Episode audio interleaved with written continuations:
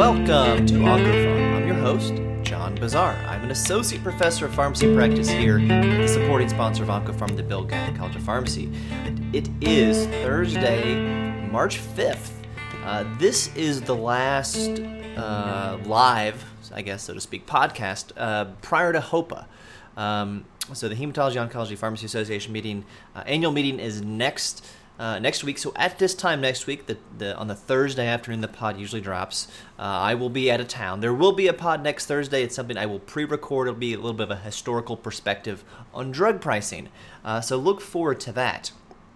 Uh, so we have a whole lot of stuff to talk about. Whole lot's gone on in the last week or so uh, in the OncoPharm uh, literature uh, with drug approvals and, and some interesting publications. So I've got a lot to cover. I'm going to try to get it done in 20 minutes, but I bet I fail by 10 minutes. I do want to point out for those of you uh, going to HOPA in Tampa, Florida, uh, assuming that we're all allowed to still travel, I want to let you know to, you know, introduce yourself if you see me. As I said last year, I'll be the uh, be the guy uh, in khakis uh, with a beard and a blue shirt, so you can find me uh, easily. um, introduce yourself again. Tell me what you like about the pod, what you'd like to hear more of, that sort of stuff. Uh, for those of you going, there is a, another oncology pharmacy podcast out there now. Uh, so if you search in the Apple or iTunes or the Apple Podcast, search HOPA now, H O P A NOW HOPA Now, and you will hear there's about a 10 minute podcast, kind of a preview of HOPA, some stuff to look forward to, as well as um, kind of what to expect food, drink, nightlife uh, for uh, your evenings after the conference in Tampa. Uh, Ryan Bookout, a former president of HOPA, is basically a walking uh, Yelp.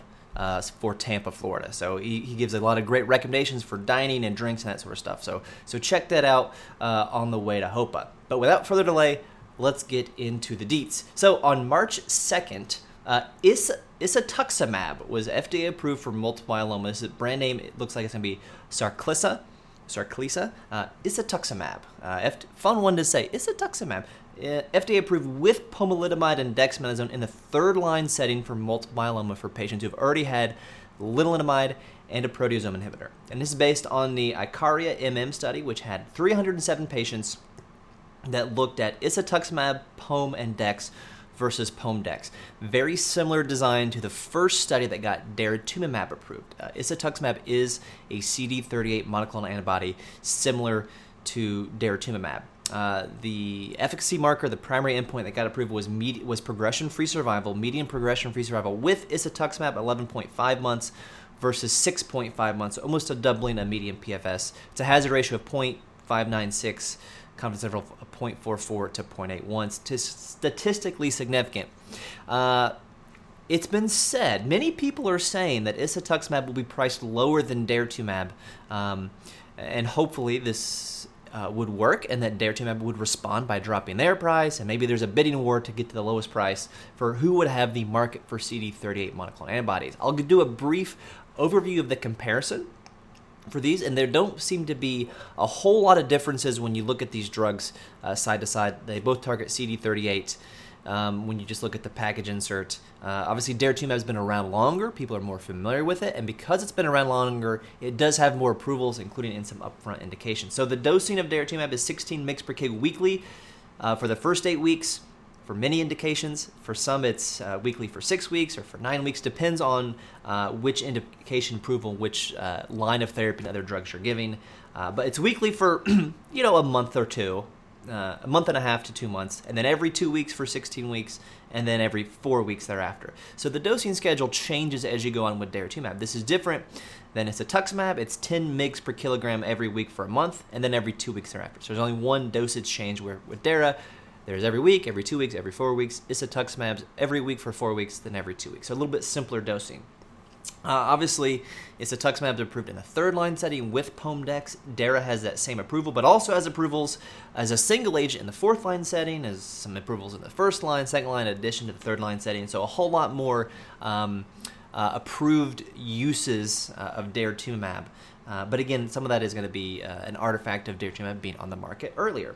As far as pre-medications, uh, DARA requires a corticosteroid, an antipyretic, and antihistamine up front. Uh, isatuximab requires DEX, acetaminophen, an H2 receptor antagonist, and diphenhydramine.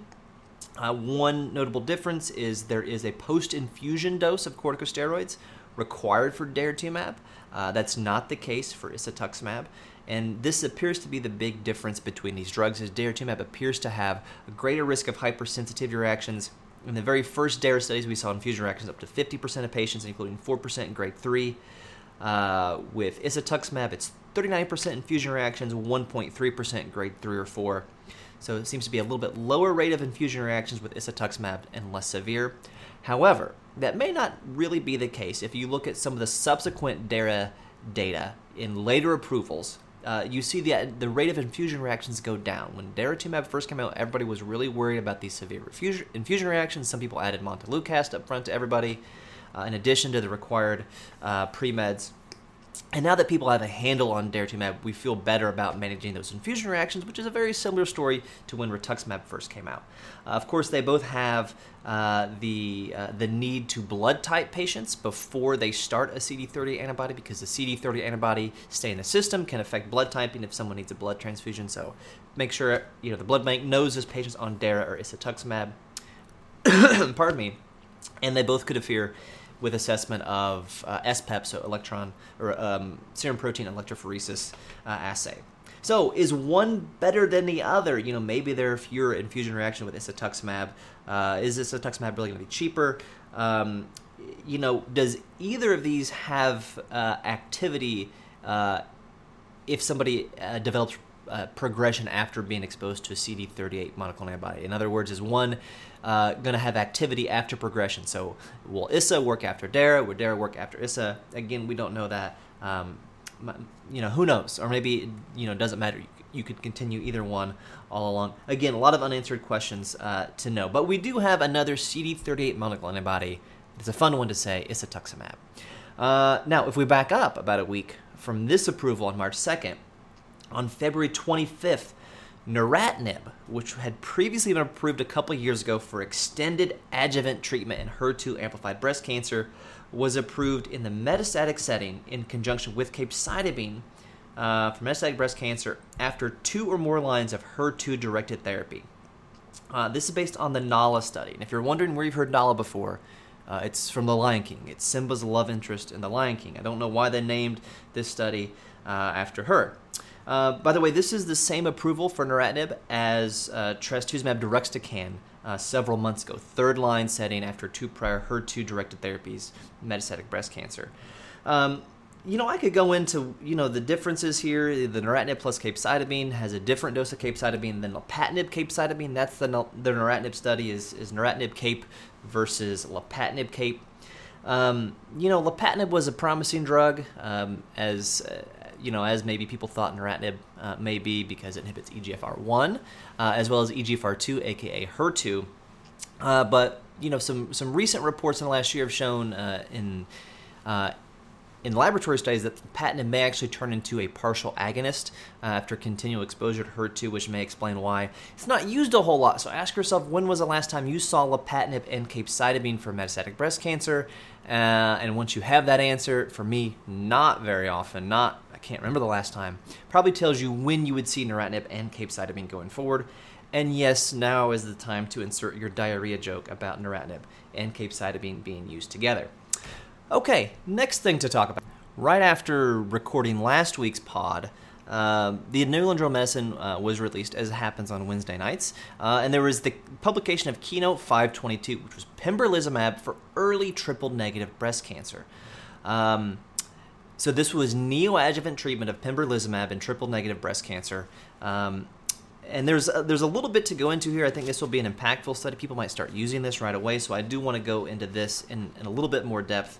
So these were patients, uh, I believe, with stage two and three of breast cancer. Uh, and I'm going to be referring back to Impassion 130 quite a bit, which was a, a New England Journal publication from, from late 2018 that looked at atezolizumab plus nab-paclitaxel in the metastatic setting, uh, again in triple negative breast cancer, which as we know is, is the most aggressive or a very aggressive form of breast cancer. Um, so that was atezolizumab, so immunotherapy plus nab-paclitaxel, drug that we don't use a ton. It's not a go-to drug for everyone with breast cancer and metastatic breast cancer. One of the nice things about Keynote 522 is this was pembrolizumab plus paclitaxel followed by AC. Now they did this is a neoadjuvant study, so their primary response or the primary endpoint is pathologic complete response.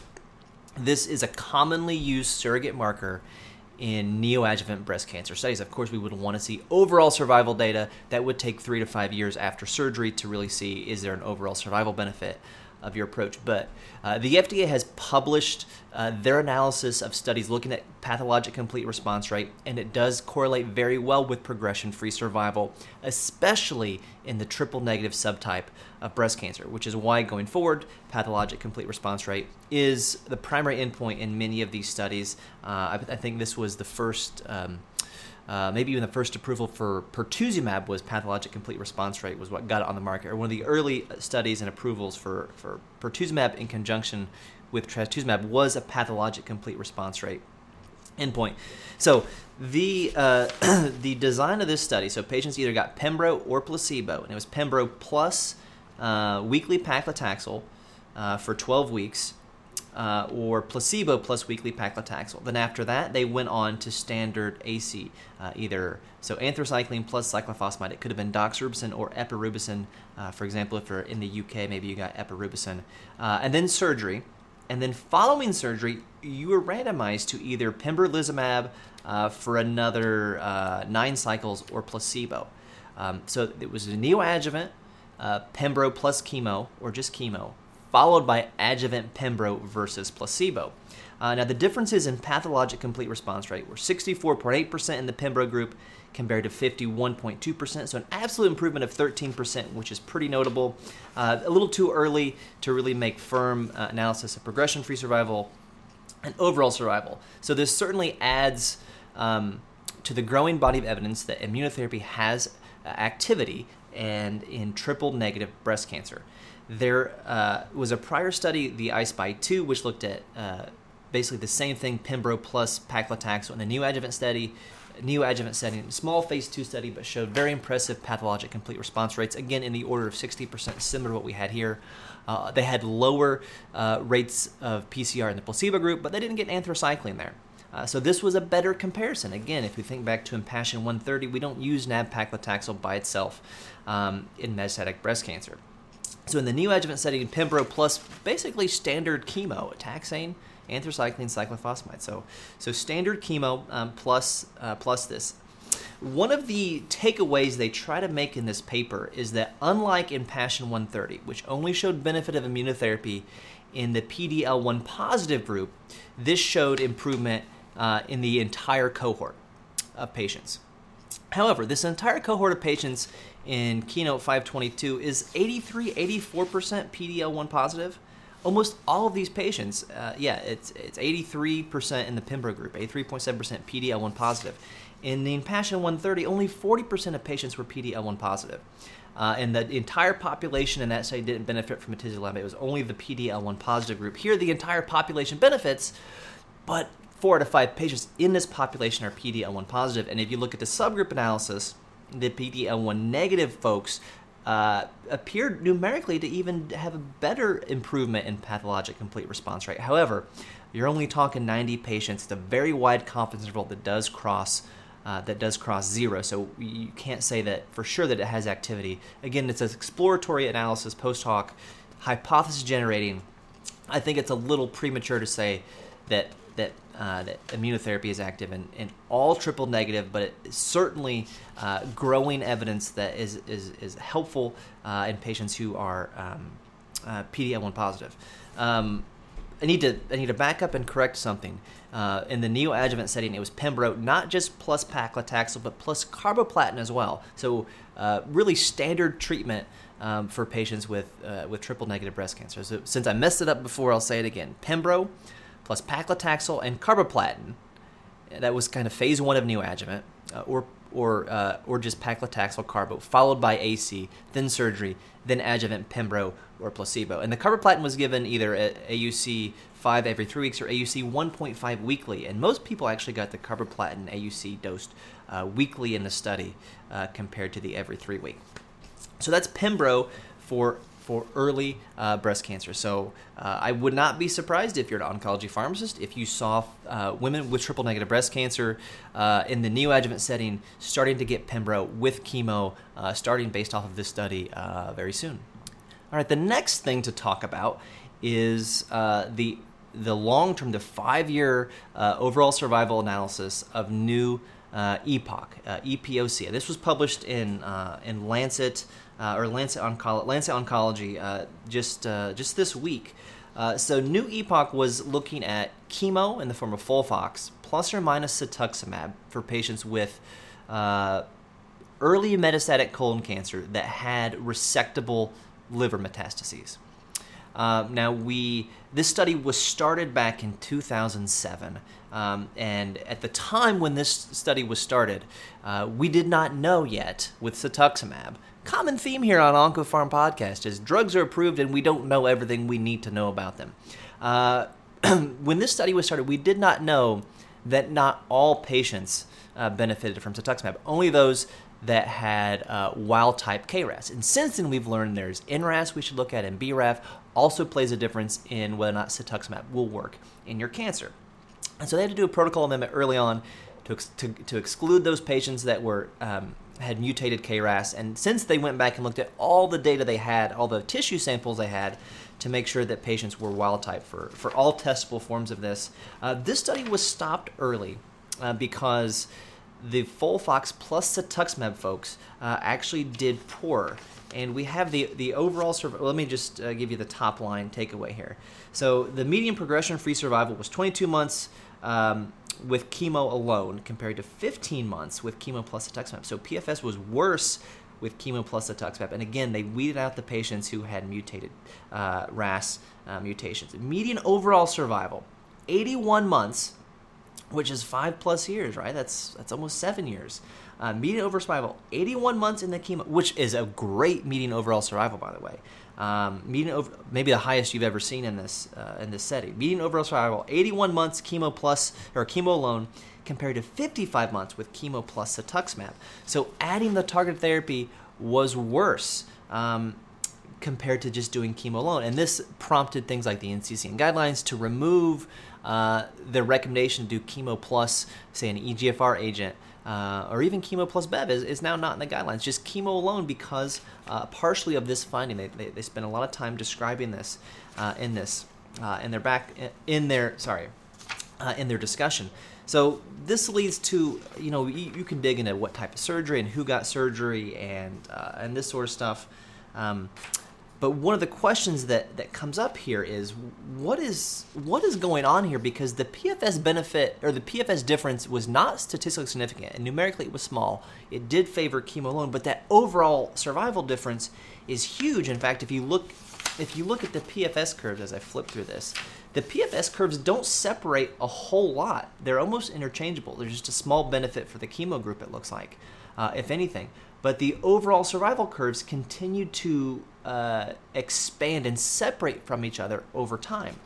So, one of the theories here the authors describe is that the use of cetuximab in this setting, uh, this sort of newly metastatic uh, colon cancer, um, that cetuximab somehow leads to a more aggressive type of colon cancer uh, upon relapse. Uh, and they say this because the patients progress much faster when they relapsed in the cetuximab group. When patients relapsed in the cetuximab group, they're more likely to have multiple sites of relapse versus just versus just one re- relapse. And uh, again, at the time, we did not know as much about colon cancer as we do now. For example, we know about the differences between left-sided and right-sided colon cancer we know about uh, microsatellite instability, uh, mismatch repair deficiency, and how uh, that can, uh, for example, sporadic. There was just a publication this week in JCO Precision Oncology that sporadic uh, DNA mismatch repair. Uh, is inferior when cetuximab is given in, in the metastatic setting. so there's something different about giving cetuximab plus chemo in the in the in the way metastatic setting. When I say way metastatic, I mean beyond just liver mets, uh, versus what we saw with new EPOC. And so this is data that it's not necessarily new. We've known this for a while, but since it was just published, I wanted you all to be aware of that, especially if you work with a lot of colon cancer patients. Now let's stay in the realm of GI malignancies and let's talk about pancreatic cancer. This was a, an interesting study, and this, if you work uh, in a precision oncology clinic, or you're involved in molecular tumor boards, or uh, you're thinking of starting a process like that, your your institution is considering that. This is a publication uh, that I think is worth digging into a little bit more. I'm not going to go into this in a lot of detail. I've already gone past the 20 minute mark for for part of the reason why. But this was published in uh, in Lancet Oncology this week. It's overall survival in patients with pancreatic cancer receiving matched therapy following molecular profiling, a retrospective analysis of the You Know Your Tumor registry. Um, it's a little bit misleading title. Uh, it's a retrospective observational cohort study. You, you can't say that one drug is better than the other, one, not one drug, but one treatment approach is better than the other. Um, because a company partially paid for the study as well as a nonprofit group uh, that looked at basically getting referrals to do um, genomic sequencing on these pancreatic cancer tumors and then matching them uh, with physicians back home into targeted therapy. And they show a pretty, what they see when they look back at this is the patients who got molecular profiling done. And in 97% of cases, it was precision uh, or it was Foundation Medicine who did this, uh, this process, uh, which is probably one of the most commonly used uh, tumor genomic profile uh, or platforms out there. Is that patients who had this done and had an actionable mutation, they, they did a lot better as far as overall survival compared to those who either did not have uh, an actionable mutation or had an actionable, an actionable mutation but did not get targeted therapy or, or matched therapy. Uh, and the, the, survival curves separate quite a bit, very impressively. However, very flawed study. You can't take a whole lot of stuff from a, a retrospective observational cohort study. Um, one of, I think, the key things to think about there is a lot of, uh, I think, HYPE hype is a fair term to say with, uh, with precision medicine. Uh, and this is uh, one of the limitations, and this is kind of all I'm going to get into this study, is uh, over 1,800, 1,856 patients were referred to this Know Your Tumor registry. Uh, of that, about 1,600 consented to maybe be in this. Uh, of that, 1,500 uh, or so patients who consented, uh, then the number drops by 370 so to 1,200 or so that had tissue available for profiling. That drops to 1,000 patients who actually got their report, and of those 1,000 or so who got the report, 282 had an actionable finding where they could match therapy.